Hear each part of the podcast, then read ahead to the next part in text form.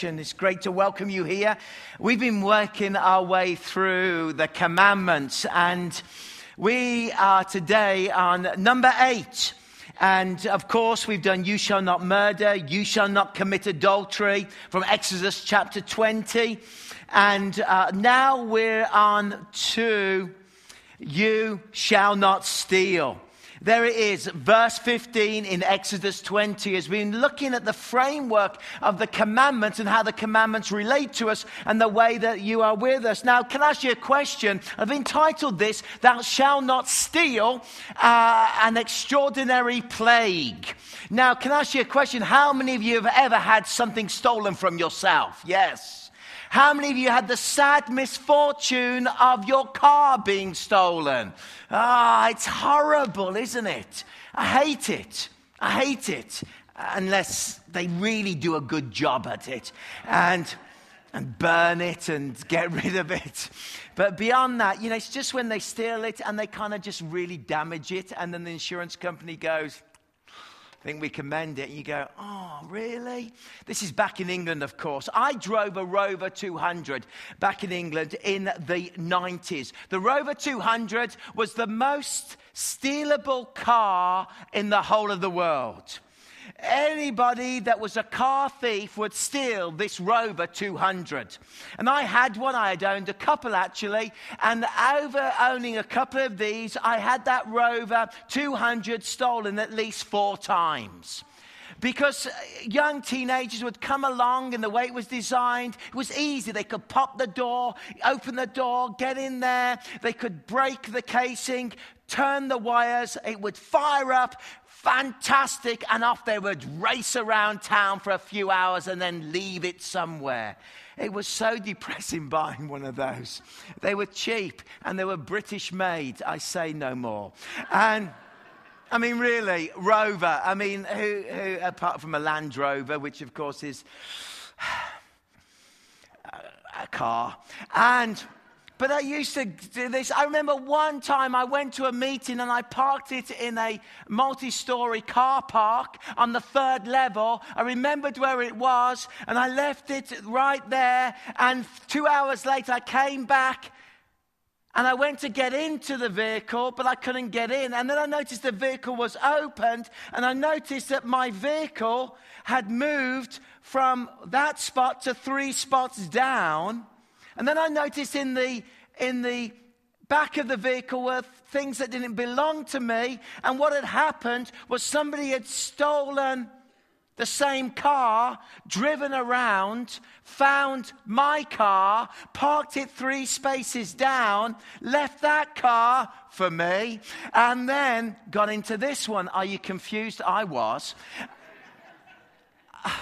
Such had to phone the insurance company. We hate stealing, don't we? We hate it. Well, we live in a culture of, of where people are stealing. And if you live in an urban area with lots of people, it gets even worse. People are stealing all the time. When one goes to such a website like website www.cheatingculture.com, this is a, a, website to stay away from. But it says there, it estimates that 79% of us admit to stealing or consider, considering stealing from our employer at least once in our lives. 79% of you. Look at you all. There's only 21% of you that haven't considered that. And those are the ones wearing the halos. We talked about that last week. 79% CNN reported that one out of every three businesses goes out of business because of employee theft. It's a problem. Tax is evaded, mortgage applications are slightly massaged and manipulated, grant applications are faked, phony business loans are claimed, you know, with a little bit of cash flow forecast that has a more element on faith, maybe with it. We experience this all the time.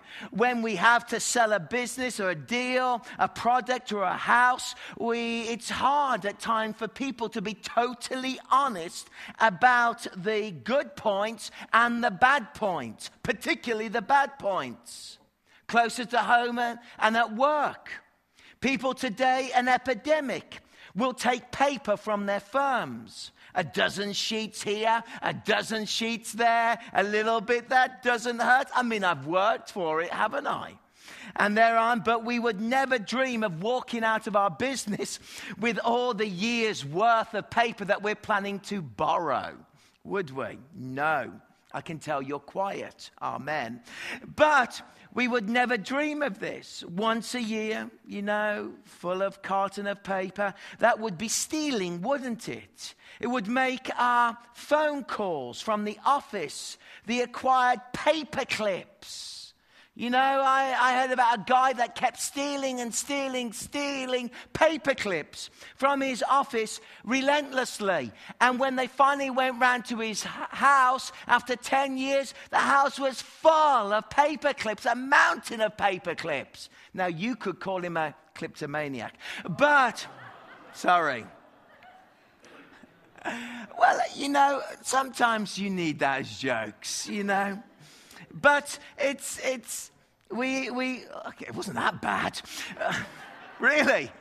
I mean, perhaps it was. But you know, who needs staples when we acquire paper clips, pens, post it stamps from work? No one needs staples when we have this endless supply that is available for us. We have phony days off work, take extended coffee breaks, maybe, make those little detours for the shoppings on business trips.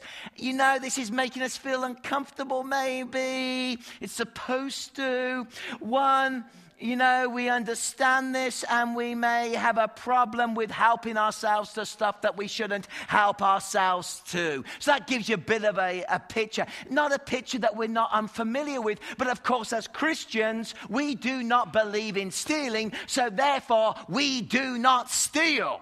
True? Good. Well, what's the heart of the matter?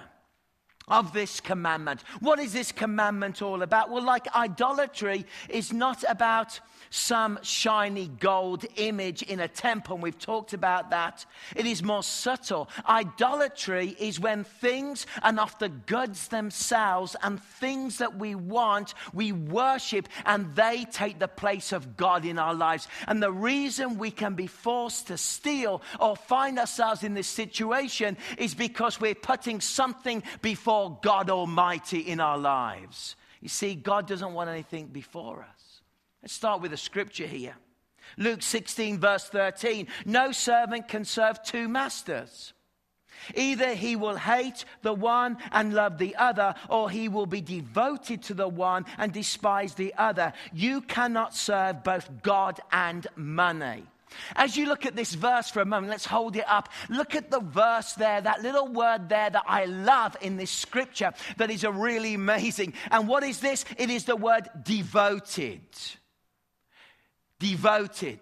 Now, I was going to have a $50 bill on me at this moment. I don't know if anybody's got a $50 bill or a $100 bill on them. Has anybody got that? If you've got that, just pop it up here. Thank you very much. That's good. Uh, another 50, another 100. Anybody else got another? Look at this. Doug's getting it out. Who's got it? For, look, look, you're all, you, the offerings come and you've got, thank you, Doug. Give him a round of applause. Wow. That is amazing. A hundred dollar bill. Haven't even seen one of these before. it's been a long time. You can tell he's retired. Um, but this, this, this word devoted, it simply means in the Greek, it means to have indirectly in front of your eyes and to gaze at. So it's like Jesus is saying, you can't serve two masters, and here you have, you can't serve money or this, but you know, you have to avoid being devoted, and it's what we are devoted to. So here we have a hundred dollars, and it's a little bit, Jesus painting this picture that what happens is we gaze on it, and we don't just gaze on it, but we fix it in front of our eyes. So imagine, I think this might be a fake. Imagine Imagine that there's a little wire over my head clipping to this $100 bill. And I spend my life walking around like this, gazing at this $100 bill. There's a man on here. There's definitely a fake. The Queen's not on here. And And so you look around and you spend your life walking around gazing, devoted, gazing, devoted. This is what Jesus is actually saying. He's saying the problem is with, with money is that you must not be devoted to it and you must not spend all of your time gazing on it, close up, personal, that it's right there in front of you. Amen? And so moving on. It's what they call a pastor's tip. Um, now, Doug, you can have it back, really. Of course, you can have it back. I'll just pop it, um, pop it. Yeah, come and get it. I'm not gazing at it. Be devoted to Jesus, not to. Done. Have you got the idea?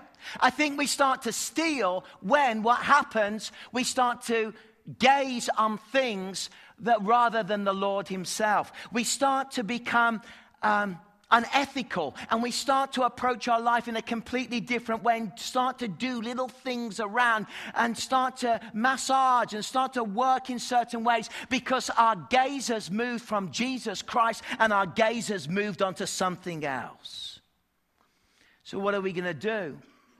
Of course, we have to ask the question about stealing about whose things are they anyway?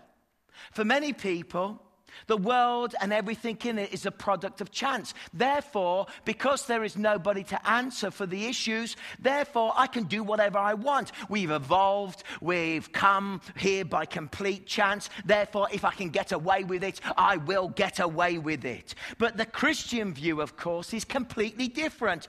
God, who made the world and who gave us the commandments, is still very much alive and active in the world today, and He owns everything, and everything comes from Him.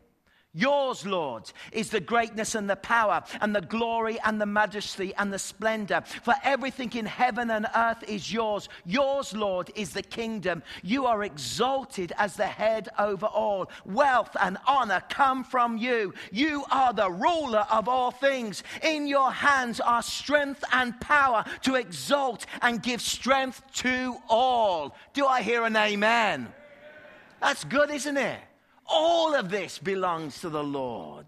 Ultimately, everything belongs to Him. Ultimately, everything belongs to Him. Our property, our rights, our wealth, it is all God's. Get that right in your mind, and suddenly your view on stealing and this commandment completely changes. Imagine it a little bit like this some of the most frightening individuals when I was growing up. And I'm sorry if you're one of these people. One of those people that in, in the big, glorious, glorious cathedrals to learning, when you'd walk into a library, as I was growing up as a little kid, we'd have a big old Victorian library, and it would all be silent and behind there would be the librarian. Mm. You know what I'm saying, don't you? Those overdue bucks at the moment. You know who you are. And then the librarian in English libraries, they would look at us and they would go, if we'd even speak as children, they would go, shh. And it was like, it was like witchcraft. It was terrible. And we'd all be afraid of the librarian, and we'd, they'd have our, every detail down. They'd know what we'd taken out. And I went to a very big English school that, uh, in a big Victorian building with a massive, glorious library. And in this library was this librarian who terrified me with the beard She was a special woman. And and when you take this out, she would terrify me. You bring that back. She had a list. She had everything. Now, let me just say to thing, one thing I learned by English horrific librarians, by the way, Canadian uh, librarians are wonderful. If you, if you have that employment and you belong to this church, God bless you. Just don't look at our family account online. Uh, but on loan. You see, what we've got to remind ourselves is that actually our whole life is loaned out by God. I more, I, uh, more than I own my house, my car, my bank balance, my, than I do my own library books. They have all in different ways been issued to me they remain the possession of someone else. One day will be returned to him. The difference is that while the librarian may be merely a smile and a thank you, God will ask you exactly what you did and how you administered those things that God gave you, that God lent you, that God allowed you to enjoy within creation, in the very words that we cheered in those scriptures that we read together, is this God has loaned us all things, and how we treat those things is critical to our relationship with God. So we've got to be bring it to Him as an offering. So the question really is that when we steal, who are we really stealing from? When we steal, when we wrongfully do something, when we steal from a company, we steal from another human being, when we steal, who do we steal from? We steal from God. And one thing I want to remind you about God is this is that stealing insults God's massive generosity to humanity. God has given us breath, God has given us life, and when we choose to steal, we insult his generosity. Another factor to think about in connection with stealing is that when we steal, we are denying God's care and love towards us. What Rich is saying is when we kind of manipulate things, when we live in that kind of dishonest gray world, when we make choices that aren't clear and right, what we're really saying is that God cannot provide for all of our needs and God is not generous. So we have to be honest about theft brutally honest about your actions. We may use little words like I've borrowed it, I acquired it, I sort of helped myself, but we must be honest about theft in all of our lives and be willing to look at the kind of people that we are. We have to remember the cost of theft. All breaches of God's commandment have a cost that come with it. And this one is no different. There are particular costs to victims. Many people, and we've talked about this, who have been burgled, as my own family have in the past. You feel the pain of this. Paul, writing to the young Christians in Corinth, put it this way Or do you not know that wrongdoers will not inherit the kingdom of God? This is quite a heavy passage in 1 Corinthians 6 9 to 10. Do you not do not be deceived. Neither the sexually immoral or the idolater, nor the adulterer, nor the men who have sex with men, nor the thieves, nor the greedy, nor the drunkards, nor the slanderers, nor the swindlers will inherit the kingdom of God. This is hard teaching. Look at yourself. Look at what grabs hold of you. He actually says, if you live this way, you will not inherit the kingdom of God. You say, this isn't good news. This is bad news. Well, the good news comes in verse 11. But you were justified in the name of the Lord Jesus Christ and by the Spirit of our God. See, we're justified. But just because we're justified and that God forgives us, it doesn't mean that in our integrity and the way that we live, that we allow gray areas to sneak in, that we allow our integrity to be questioned, that we allow ourselves to slip, because we've got to ask ourselves the question we have an enemy who steals from us. And when we steal, we are becoming not like Jesus, we're becoming like the enemy in front of of us. We're becoming like Satan. Why? Because he's the prince of thieves, isn't he? John 10:10 10, 10 says, "The thief comes only to steal and kill and destroy. I have come that you may have life and have it to the full." Stealing and robbery belongs to the characteristics of the evil one. It is a sobering thought as we look at this subject to think that, that the more we steal, the more we allow little theft, the more we allow this to become part of the lives, we look less and less like Jesus Christ, and we more look more and more like the power of darkness and the prince of darkness and Satan. In other words, stealing is such a part of evil that we must not allow theft to infect our lives. But sometimes we've got to look at our own lives. Whoa. Satan will always steal. Satan will always kidnap any areas of our life where we give him a foothold. So we are told not to steal. The word steal in Exodus is, in Exodus 20, is, is the word that is translated as to take away secretly, to deceive. And what the enemy loves more than anything is to steal and take away secretly and deceive. He does it in our lives. He wants to take away secretly joy. He wants to take away secretly our prayer life. He wants to take away our devotion to Him. He wants to secretly take away. But the word actually in the Hebrew, the steal, actually uses the word kidnap as well. It's the same root word.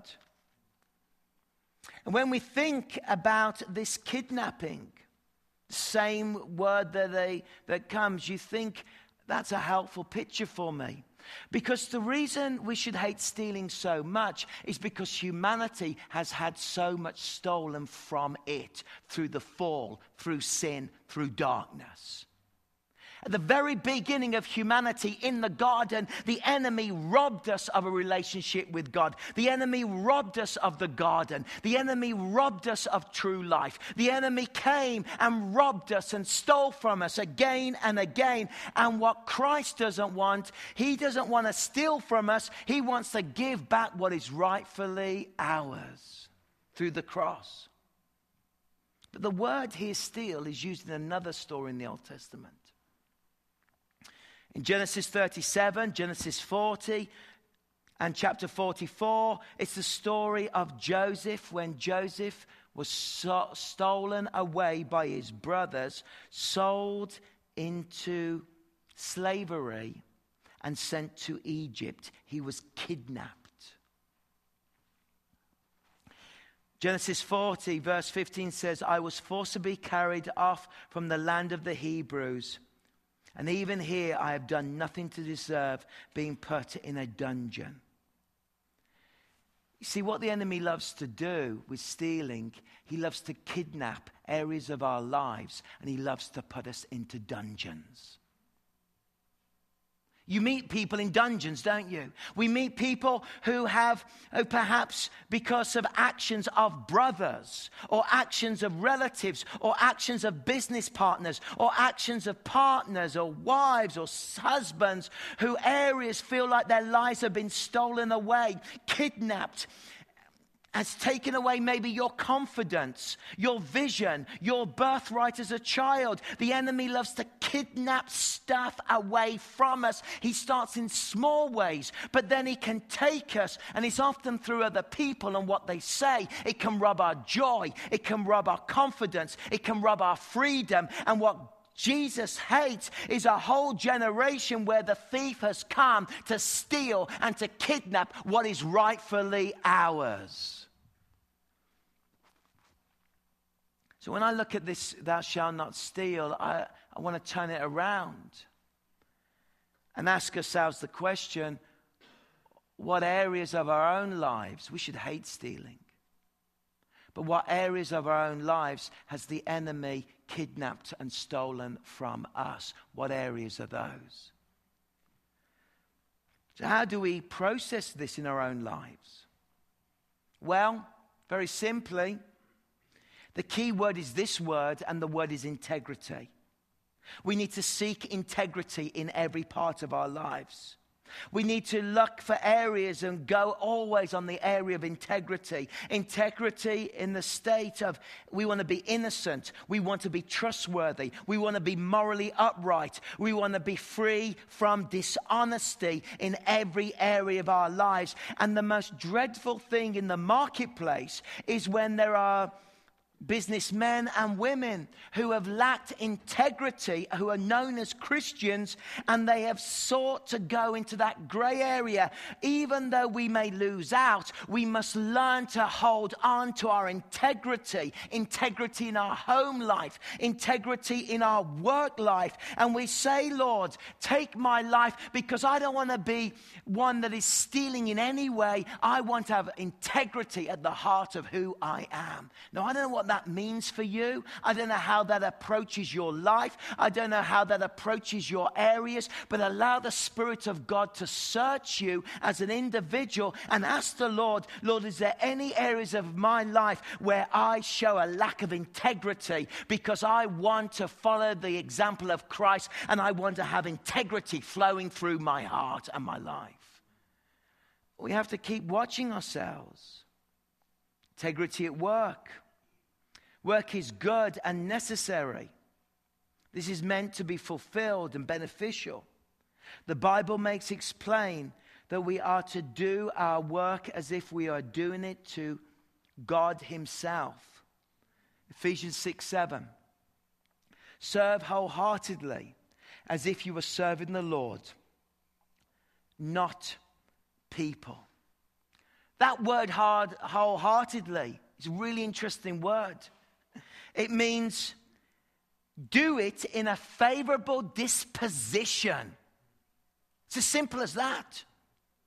It's like when you go to work, and you may hate, hate, your boss, you may find it difficult, you may find the environment so harsh and so hard, and yet you want to, you know, steal away this or do that or not give your best. What God actually says to you is this you approach your work in this way because work is good, work is God given, and approach it with a favorable, blessed disposition with all of your heart. And if you approach it this way, because your boss isn't that boss who's in that corner office, your boss is the King of Kings and the Lord of Lords. And what God wants is a whole Christian generation who are known for their passion, for their good attitude, and for their integrity, that Christ is the center of their world. And what they want to know is, I really want to employ those people from Willow Park Church. Why? Because they're such amazing people. And you know, I want to employ them because they have such integrity, they have such life. You can trust them. And I love what God is doing in that Christian community. They're amazing amazing people and amazing workers. Wouldn't that be amazing? You know, but in some areas it is like that. I know a lady that owns a restaurant up the hill who's my friend. And uh, I won't mention it because we, we don't promote any businesses but, um, or anything like that, but it's called Hillcrest. But as you go up there, I, I often talk to Barbara there who. Um, Family have been on that site since 1920, and she'll say, Oh, hello, Phil, and we'll talk and have coffee. And she loves just to employ Willow Park youth in her restaurant. It's always there. She loves it. She says, Oh, send me some more of the Willow Park youth. They're so good. The only problem is they just keep going on about going to church on Sunday. And I have to say, Well, not all the time. She says, But they're so good. They're so encouraging. They've got such a good disposition. They're so wholeheartedly. And that's a good testimony, isn't it? I think it's an example of how we can be known because of what Proverbs calls in chapter 16, verse 11 honest scales and balance are from the Lord. And I know it's talking about a literal honest scale, but will you be an honest scale in the workplace? That when people ask you to balance, that you always give the truth and the honesty and you're stealing from nobody.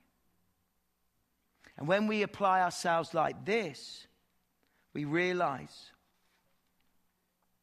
of course, the biggest story in Scripture is Zacchaeus. Why was Zacchaeus able to do what he did after this very brief meeting with Jesus?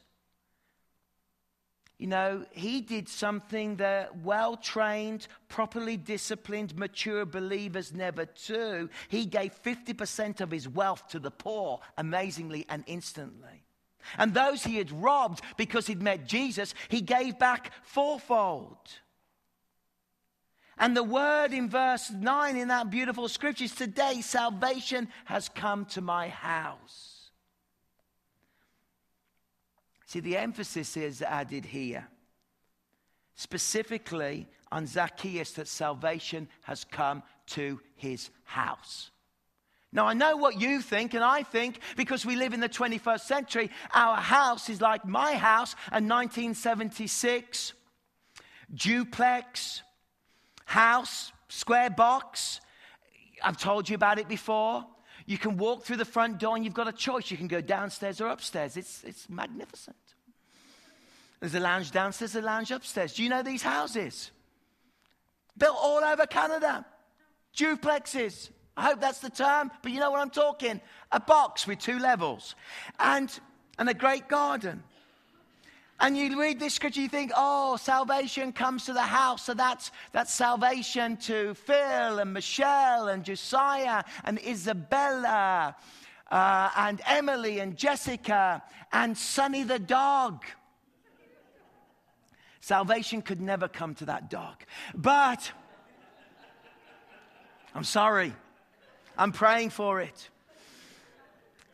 But you, th- you think that's it. You see, in the Greek, in the original, in, in this culture, when salvation came to a house, it came, yes, to the family, yes, to the children, yes, to everybody, but the house was the place of business as well. And it came to the marketplace, it came to the business, it came to where you worked. And this is why this is so impressive because Zacchaeus, there was no separation between my home life, my worship life, and my work life. When salvation came to Zacchaeus, it came to his marketplace, it came to his work life. And then the Bible uh, talks about household. It encompasses the extended family, the marketplace, what he did as a tax collector, processing, it came to every areas. Fishermen lived by the sea, farmers worked the land. The physician took care of patients. The garment maker worked at home. All of these professions took place in the home and in the home environment in the ancient world. So when salvation came and God saved you, it blessed every area of your life and it infected the integrity of the way that you work in the marketplace. So, never separate these two issues because when salvation has come to your life, don't put God into a box. The idea is that it makes you the most amazing employee. When salvation comes to you, it affects the way we run our families. When salvation comes to you, it makes us the most generous people because we were once a people that had been kidnapped and sold into slavery, but Jesus Christ let us free, and He has raised us up to the position of sons and daughters of the King of Kings and the Lord of Lords. Just as Joseph was raised up to become the Prime Minister of Egypt, you have been raised up to be a daughter, a son of the living God. And let's not lack in integrity. Let's excel in the way that we live. Let's believe that we have the right attitude because He has taken us from the dungeon and He's placed us in the heavenly realm. He saved us. And that's why the way we handle ourselves is so very important. And that's why it's good to have a massive inventory and look at our lives. Look at the way that we live. Look at the way that we file our tax returns. Look at the way that we look at the way we conduct ourselves in business, the way that we have the scales on the building site, the way we approach our life. strive to allow Christ to renew not only your household, but the place where you work. Because you're doing it for Jesus. What a privilege that you're no longer been kidnapped, but you are free and free indeed. And when you become a Christian, oh, it changes. I led loads of kids to the Lord on the streets in my 20s. And the funniest moment ever was when they used to confess to me all the crimes that they'd done, all the stuff they'd sold and, and got. And I used to say, Well, get all the stolen stuff together and we'll take it down the police station and we'll hand it all in and you can f- confess and we'll get it all sorted out. Oh, the face on the police officers was fantastic. Yeah, what, you, I, I stole from this and I did this, I did that. It was amazing. It was Zacchaeus. And when you meet Jesus, it changes the whole household, every area of your life. Let's pray together.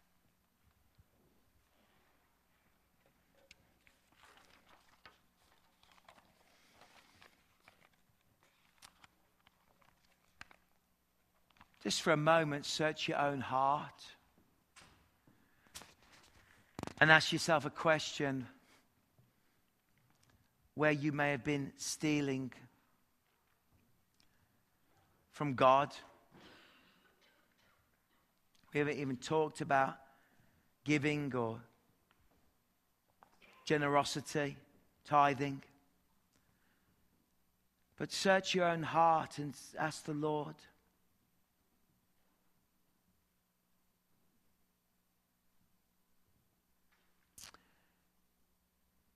Maybe there are areas in your own life where you're sat here and you realize that you've never experienced salvation where Christ has saved you. And you're not a Christian. Or you're so distant that you need to give your life back to Christ now. That's you right now, as Christians are searching their own lives and asking the Lord about their own wholeheartedness, their own integrity, their own devotion. Everything belongs to the great heavenly librarian. We love him. But maybe you're not, and tonight you want to get saved.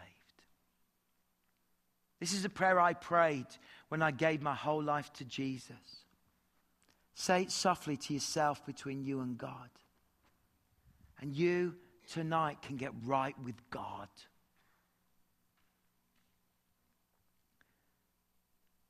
Just say it quite softly in your mind.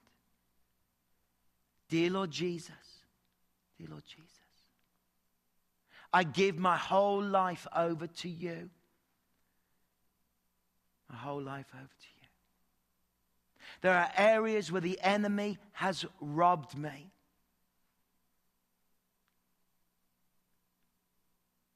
I can see I've been kidnapped by darkness. But I ask you to forgive me now. Forgive me for the wrong choices I've made in my life. Forgive me for not serving you. But now I give my whole life to you. And I ask you to forgive me. As you gave yourself for me on the cross, I give myself to you. And I choose to be a Christ follower. Choose to be a Christ follower. Just for a moment, as every head's bowed, you prayed that prayer to give your whole life to Christ, to be a Christ follower tonight. Lord Jesus, I pray now that you will come and touch these dear lions' lives who responded to you and said that they want to put you first. In Jesus' name I ask. Fill them with that presence of your love. Fill them with your grace. Meet with them, Lord, I pray. Surround them in your goodness. And for all of us, Lord, show us areas where we need to get it in line with you. Thank you that you forgive us. Thank you that we can have life and life to the full. And give us the courage to live in that integrity of you, we pray. In Jesus' name. Amen.